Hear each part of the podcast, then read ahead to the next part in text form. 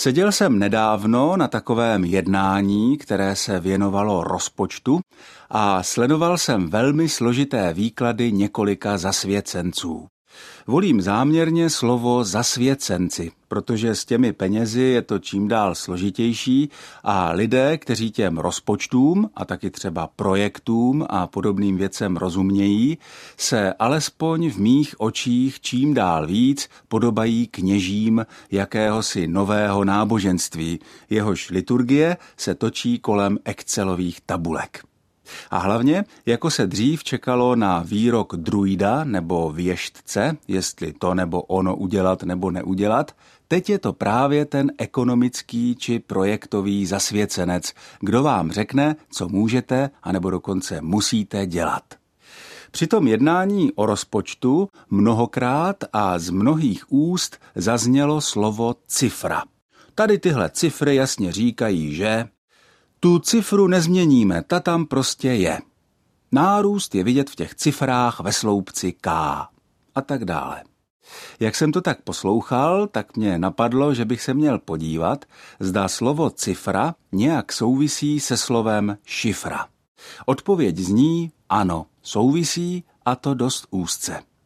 Jak slovo cifra, tak slovo šifra pocházejí z arabštiny a jejich kořen je jeden.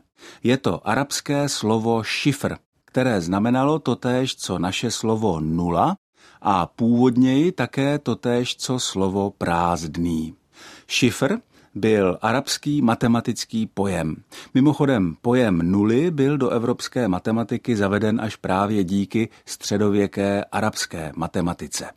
Arabské slovo šifr se nejdřív dostalo do latiny, která ovšem neměla hlásku š, a proto ji nahradila hláskou příbuznou. Tak vzniklo slovo cifra. Jehož význam byl už ve středověké latině tentýž jako dnes, totiž číslo.